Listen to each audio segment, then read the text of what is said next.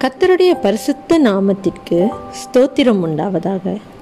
இன்றைய தினம் நாம் தியானிக்கப் போகிற தியானமாவது சூழ்ச்சிகளின் சாக்குகள். இதற்கு ஆதார வசனமாய் ஆதியாகமம் நாற்பத்தி இரண்டாம் அதிகாரம் அதன் முப்பத்தி ஐந்தாம் வசனத்தை வாசிக்க கேட்போம். அவன் அவன் சாக்கிலே அவனவன் பணமுடிப்பு இருந்தது. யோசேப்பின் சகோதரர்கள் எகிப்துக்கு வந்தபோது யோசேப்பு அவர்களை அடையாளம் கண்டு கொண்டான். ஆனால் எதையும் வெளிக்காட்டிக் கொள்ளாமல் அமைதியாக இருந்தான். அவர்கள் இப்போது அவனுடைய உள்ளங்கைகளுக்குள் வந்துவிட்டார்கள். அவர்களை அவர்கள் இப்போது அவர்களுடைய உள்ளங்கைக்குள் வந்துவிட்டார்கள். அவர்களை நசுக்கி போடுவதற்கான அதிகாரமும் வல்லமையும் அவனுக்கு இருந்தது. ஆனால் அவன் அவர்களை சோதிக்கவும் அவர்களிடம் சூழ்ச்சியாக நடந்து கொள்ளவும் அவகாசம் எடுத்துக்கொண்டான். பின்னர் அவர்கள் தங்கள் தானிய சாக்குகளில் பணமுடிப்பை கண்டபோது எகிப்தின் ஆளுநரிடமிருந்து வந்த தீர்ப்பு ஒரு கால அவகாசம் என்பதை உணர்ந்தார்கள். ஏனென்றால் அவர்கள் மேலும் தானியத்தை வாங்க எகிப்துக்கு திரும்ப வரவேண்டியிருக்கும். எகிப்தை ஆளுகை செய்கிறவன் யோசேபுதான் என்பதை அறியாத அவனுடைய சகோதரர்கள் அவனுக்கு முன்பாக அவன் காதுகள் கேட்க அவனுக்கு செய்த பொல்லாப்பை பற்றி பேசினார்கள்.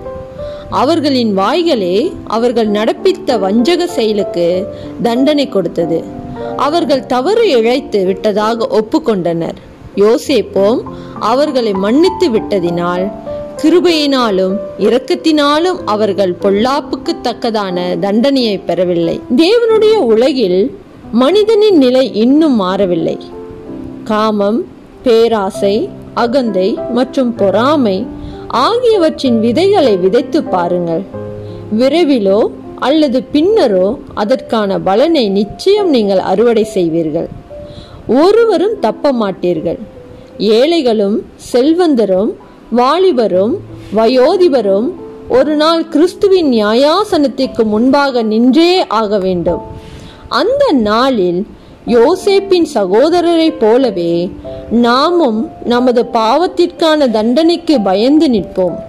நாம் இன்னும் பாவத்திற்கு ஆளாகக்கூடிய நிலைமையில்தான் இருந்தாலும் நாம் செய்த சகல பாவங்களுக்கான தண்டனையை தாமாக முன்வந்து தம்மேல் ஏற்றுக்கொண்ட நம்முடைய கர்த்தராகிய இயேசு கிறிஸ்துவின் மூலமாக மன்னிப்பும் ஒப்புரவாகுதலும் இன்னும் தேவனுடைய குடும்பத்தில் இருக்கிறது. ஜெபம் செய்வோம். கர்த்தாவே இயேசு கிறிஸ்துவின் மூலம் நீர் எங்களுக்கு அளித்திருக்கிற உமது கிருவைக்காக உமக்கு நன்றி.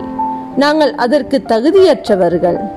இயேசுவின் நாமத்தில் மன்னிப்பையும் இரக்கத்தையும் காண்பித்து மற்றவர்களை ஆச்சரியத்தில் ஆழ்ந்த எங்களுக்கு உதவி செய்யும். இவை யாவையும் இயேசு கிறிஸ்துவின் நாமத்தினால் கேட்டு செபிக்கிறோம். எங்கள் ஜீவனுள்ள நல்ல தகப்பனே. ஆமேன்.